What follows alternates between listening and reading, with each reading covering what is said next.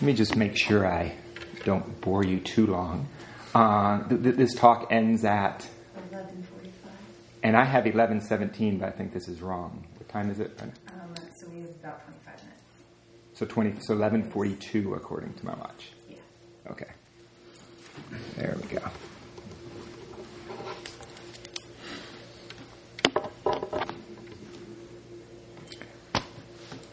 So I'm very fond of a saying that's attributed to Albert Einstein, which is to make things as simple as possible, but no simpler. And uh, with that in mind, mantras are very attractive to me because there are short little sayings that you can just remember, and you're like, that's all I have to do. And so I kind of am going to organize my talk around sort of a four short saying mantra that I sort of use for everything in life. Um, and before I share it, uh, I have no idea if it'll be helpful to any of you. Uh, I have no idea if it'll be helpful to me in the future. Mito once said in a Dharma talk, you must constantly reposition yourself. So it works for me now. It didn't work for me four years ago. I have no idea John Cheslock of the future. I have no idea what, what will work for him. But the four parts are uh, wake up, each breath, or if you're doing something other than paying attention to your breath, you can substitute that in. Each part of the breath, and then each object that arises. And so I'm going to go through each of those, and you know, for each one, I'm going to just sort of share various thoughts that relate to that and how it's useful to me. Um, I'll share some personal reflections. I'll also steal shamelessly from numerous teachers before. So if you like my talk, you should primarily thank Mito or Joseph Goldstein or Sharon Salzberg or Marvin Belzer. Uh, maybe there's a few things you should thank me for, but I may have had the common sense to pick the nuggets of wisdom that they've shared with me over time.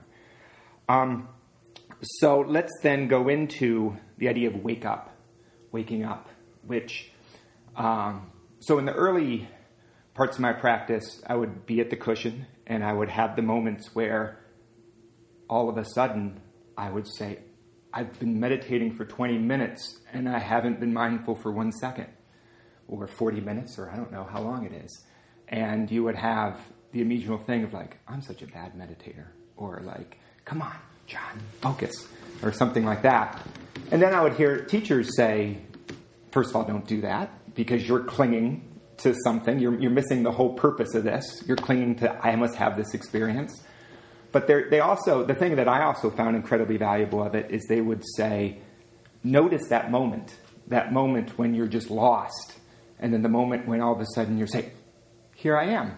Like, like that waking up process, like just, you know, I almost then have an appreciation when I'm lost for 20 minutes. Uh, I'm not, you know, publicly suggesting you should just be lost during your meditation session to wake up. But uh, when that does happen, um, and you wake up, you say, oh, wow, there's like such a big difference between not waking up and then waking up that moment. Like there's a completely different experience as a human being. And, and so I've really, you know, when I, when I wake up, I just say, wake up, and I just try to really notice that feeling.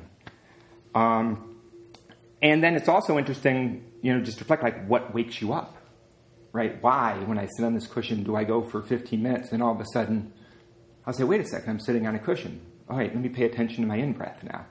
Like, what is it? And one thing I've, I don't know if you can choose this or not, but one thing I've noticed is the idea of various things that serve as mindfulness bells, right? Uh, so, you know, this can be a mindfulness bell. And the idea of dukkha, right? Whether you translate it as suffering, unsatisfactoriness, unfulfilling, whatever it is, like that moment of like a mindfulness bell, like all of a sudden is like, I am suffering right now. I'm just, it feels unsatisfactory. It feels unfulfilling this moment. And just that feeling can just make you say, oh, there's a practice. There's something to do right now. There's a practice. Like I don't have to just sit in this state. I can have this practice. And so I, very much that idea of what I like to say is dukkha as a meditation bell uh, just then makes life a lot simpler because no matter what happens, there's always that. Even you know in the absolute worst, most difficult moments, but even in the simple things such as you know, I want more pleasure or something like that. so, you know, the other a mantra I've heard other people say of the idea of short moments many times. Because when I first started sitting, I used to think, you know, there's going to be a moment where it's just going to be, you know, uh, enlightenment and then bliss. And it hasn't worked out for me uh, that way. Uh, but, and I don't think it's ever going to work out for me that way. But the idea of uh, short moments of waking up, right? And trying to do it many times. And so maybe the period at which you're lost or you're lost in dukkha shrinks over time. Uh, that's a mantra that I've heard that's been very, very helpful. Um, and so, really gain a sense of waking up. Let me share a recent thing that I've I, I had that was kind of very, very unpleasant. But it, I say, hey, there was real upside to that unpleasantness. And I, will skip you all the details, but I'm going to describe it very generally, and, and maybe you've had experiences as well. And the very general description is the world was unfair to me, and the world did not recognize how unfair it was. There were other people, they were unfair to me, and they didn't really realize how unfair they were. And uh, were they really unfair to me? I don't know, but that's the thoughts my brains were giving to me. I've actually been blessed quite a bit in my life. But I had this whole thought pattern of it. And I would find I would think about it all the time, and I actually really didn't like to think about it because there wasn't anything to do about it. Uh, I would mostly just think about, boy, they were unfair to me. And I would think about, and then I, what would often happen is I would then start to contemplate, um, oh, you know what? Maybe there'll be a setting where I'll be talking to them and I'll lay out for them perfectly about how they were unfair to me. And then at the end of it, they'll all feel really, really bad. And then I'll give a great speech and, and, and this and this sort of thing. And so I, I, would just go through this and I would be thinking about this. I'd be shaving and I'd be thinking about this. I'd be walking. I'd be sitting on the meditation cushion. I'd be thinking about this. And I'd say, this isn't really how I want to spend my short time on this planet. But there was a quote I heard that's attributed to the Buddha uh, that was very helpful to me, which was the poison arrow of anger with its honey sweet tip. And, you know, the fantasizing of letting people know like they were unfair to me was just honey it was just enough that for whatever reason, it was like my brain, it was the little reward that was like, keep thinking about this, because that little honey at the end, even though the rest of it felt like poison, right? And so I really love that the poison arrow of, um, of anger with its honey sweet tip. And so I'm happy for myself and for the world, since I'm more skillful when I'm not in these thought patterns, um, that I don't have that thought pattern very often. And every once in a while I'll have it, and it'll almost be like an old friend. I'm like, oh yeah, oh yeah, boy, I spent a lot of time just in this thought pattern. Um, and so, so that's a thing of waking up. Because the thing about it too is when I'd wake up from that little narrative in my head, it would just feel so different than being lost in it. And so I just was like, I, I, I prefer to wake up here. So okay, so waking up, and then what do you do when you wake up? Um, and so what I have is each breath it could be each step. If you're exercising, it could be each step. If you're running, each repetition, if it's some form of weightlifting, each pose, if it's yoga, you know, each, uh, if it's opening a cabinet, each movement, opening the cabinet, could be each bite of food. Like it works, I've kind of found in everything. And the, the thing I try to do that this mantra can connect with is this idea that um, you know, the practice is about finding fulfillment and enjoyment in whatever's happening right now. There isn't something better, right? That's what I've always been told. And one, one way I've phrased it so much is that so much of our experience is kind of leaning into the next moment, right? It's this idea that oh, tomorrow is going to be really good, or as soon as I get through this, that next thing's going to, oh, uh, it's going to be so good. And you always kind of just, you're leaning forward in the next moment. And every once in a while, like one reason why I like to on the cushion is you just have a moment where, like, this is this is it. Like, this is good right here. There's nothing more, you know. But most of the time, I'm just leaning into the next moment. So, the mantra of each, I find those rare moments. It encourages those rare moments where, like, everything is fine right now, and there's nothing to lean forward to. There's nothing that's going to be better in the future than this, no matter what this is right here. And I've heard various things that have been helpful for this. The first, uh, Richard Rohr, I think, who's I think a Franciscan monk, I, you know, he's been very, very helpful to me because he's kind of like Thomas Merton in, uh, you know, understanding, you know, a lot of Buddhism, like the Buddhism that's within Christianity, so to speak. Um, and he, and he, he had a saying once. He said, you know, the really important thing about life is not what you're doing, it's what you're doing while you're doing it, right? And so, you know, I could be doing anything, but what am I doing while I'm doing it? And right, and Buddhism is giving you a practice that you can be doing while you're doing anything else.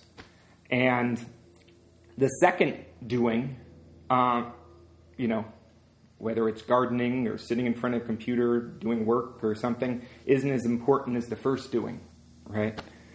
Um, and the second thing about you know just engaging each activity is I, am recently re- reading the book Flow. Michael knows how to pronounce the author. What's the author's name? Csikszentmihalyi. Yeah, don't ask me to say that name. All right, but it's even worse if you look at it spelled out, right? And so basically, the book is just the psychology of ultimate experience is what the title called flow the psychology of ultimate experience and it become like a thing flow states and like everything kind of like mindfulness it gets distorted and you know in certain conversations that gets away from the source but anyway this book's been really really interesting because you you read it and you just say buddhism's kind of like giving you all sorts of tips about how to have the ultimate experience and the ultimate experience sounds good to me so um, so anyway, the book's been really useful, and he goes through a lot of characteristics. Basically, goes around and asks people, like, tell me about your most meaningful moments in life. Like, what is that experience? Like, what's the ultimate experience? And he goes through a, a large set of characteristics of those. I'll just read some of them that I think is most relevant to, to Buddhist practice. The merging, the merging of action and awareness, concentration on the task at hand, a loss of self consciousness, the transformation of time, either things, you know, going seems like, oh wow, that ended so quickly, or oh, each moment has all this depth to it. Um, the paradox of control, which is a sense of control exists, but there is no worry about losing control. Uh, a challenging activity that requires skill. And what, what, the big question to me, I'm halfway through this book at the moment, uh, but the big question to me is this idea of the challenging a challenging activity that requires skill, which is this idea that what you need to go, you know, if you read the book, you kind of get the idea of like, you need to go develop hobbies and be really, really good at them, and then you'll enjoy them. Like, go be, not that I'm at all, uh, Czeslak in Polish means woodworker, and I am the least handy individual known to man. Uh, and, uh, and a woman, like as my wife will attest, right? Uh, and so, um, uh, so anyway, that's uh, but you know woodworking, right? I could come up with a hobby of woodworking, and you read the book and you say, if you just develop this skill over time, as you develop your skill, you know your enjoyment will go up more and more. But you know what I take out of it a little bit is again this idea of Richard Rohr's "What are you doing while you are doing?" and you think about what the Buddhist path is, is that like we're in ways, you know, uh, engaging in action with deep attention in a challenging activity. Everything is a challenging activity. Every step, every breath, every bite, uh, every conversation with another human being is a challenging activity where we're in ways trying to develop skill to engage in skillful activity, skillful action. And so, you know, that's the hobby. The hobby is life uh, in ways. And so, which means I could have the ultimate experience no matter what I'm doing, right? Which is pretty exciting. Uh, you know, uh, do I actually achieve that on a daily basis? No, but you know, you read the book and you think that's theoretically possible, uh, or at least a larger share of my day. So then, the idea of wake up and then each whatever I'm doing, right? Because I have to be doing something. Most of my day is I got to brush my teeth, I got to eat, I got to go to work, I got to drive myself somewhere. Um, whatever I'm doing, that's it. And then you think about what is it that I'm doing? I came up with a word at the end. Each breath, or each step, or each bite. And, you know, I heard um, uh, Joseph Goldstein gave it uh, one of his favorite talks that I that I listen to from time to time. He talks about a painter, Kandinsky, I think, a Russian painter. So one may know more about art than me. I don't know. Kandinsky. There you go. See, Michael is my guide for all things cultural and pronunciation. So, for all the trivia. yeah, I asked him to sit here. Actually, no one knows this, but I said, "Please sit by me. I need my left, my left hand uh, interpreter." Very good, thank you. But anyway, right there was a profile of this individual, and uh, he, he, he spoke of the experience of looking at these paintings, and he was staring. Their landscape paintings. He was staring at the landscape, and he just stared at him intently and intently and intently and intently.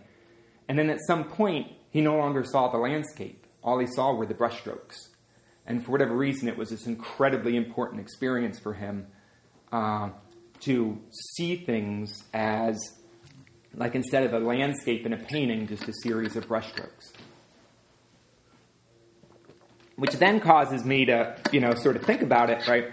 I had this idea of each and then breath, but there's no such thing as a breath right? In the same sense that in ways Buddha said there's no such thing as a fixed self, right?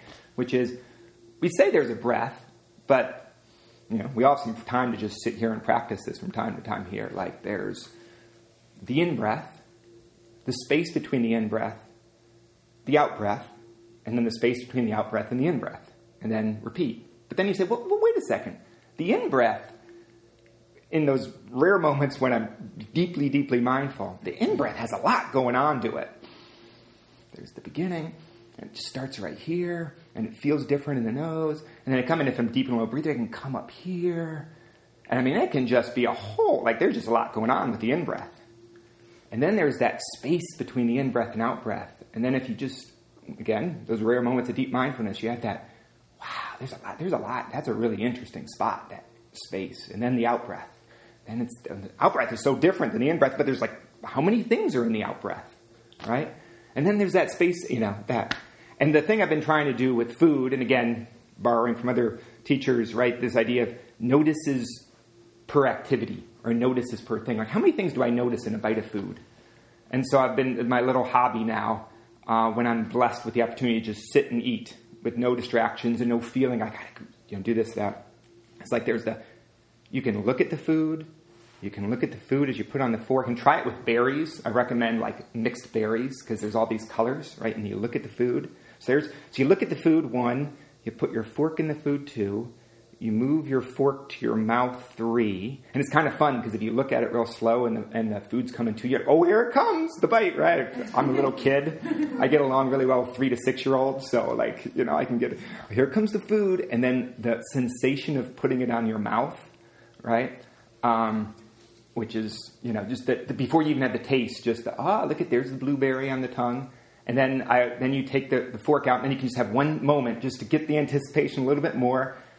And then there's the chewing, right? So we're on like step six now with the chewing, right? The look, the fork, the bring it in, you place it down in the mouth, the moment before you bite, and then you start chewing. And like the first bite, blueberry juice all over the mouth, right? and strawberry or raspberry or whatever. And then, like, how many things are in the chewing till it's all gone? Like, at least two. There's the excitement of, like, oh, here's all the flavor, and then you chew up the pulp when most of the flavor's gone. But there's, how many things are in there? Like, how many notices are there? I don't know. And then there can just be the notice when you're done, after you swallowed, before you then look at the food. And then I'm like, that's probably more than eight. And so, the, each part of it is to, to sort of do that, to just whatever activity it is, there's just, there's just a lot here, right? And like the interesting thing is, my kids, like they, my, my kids had fun with me today. They said, "Have fun sitting on a cushion, Dad." That's what they said to me as I left. They they are really impressed that their dad is so excited that he sits on a cushion, right, and just sits there with no devices, right?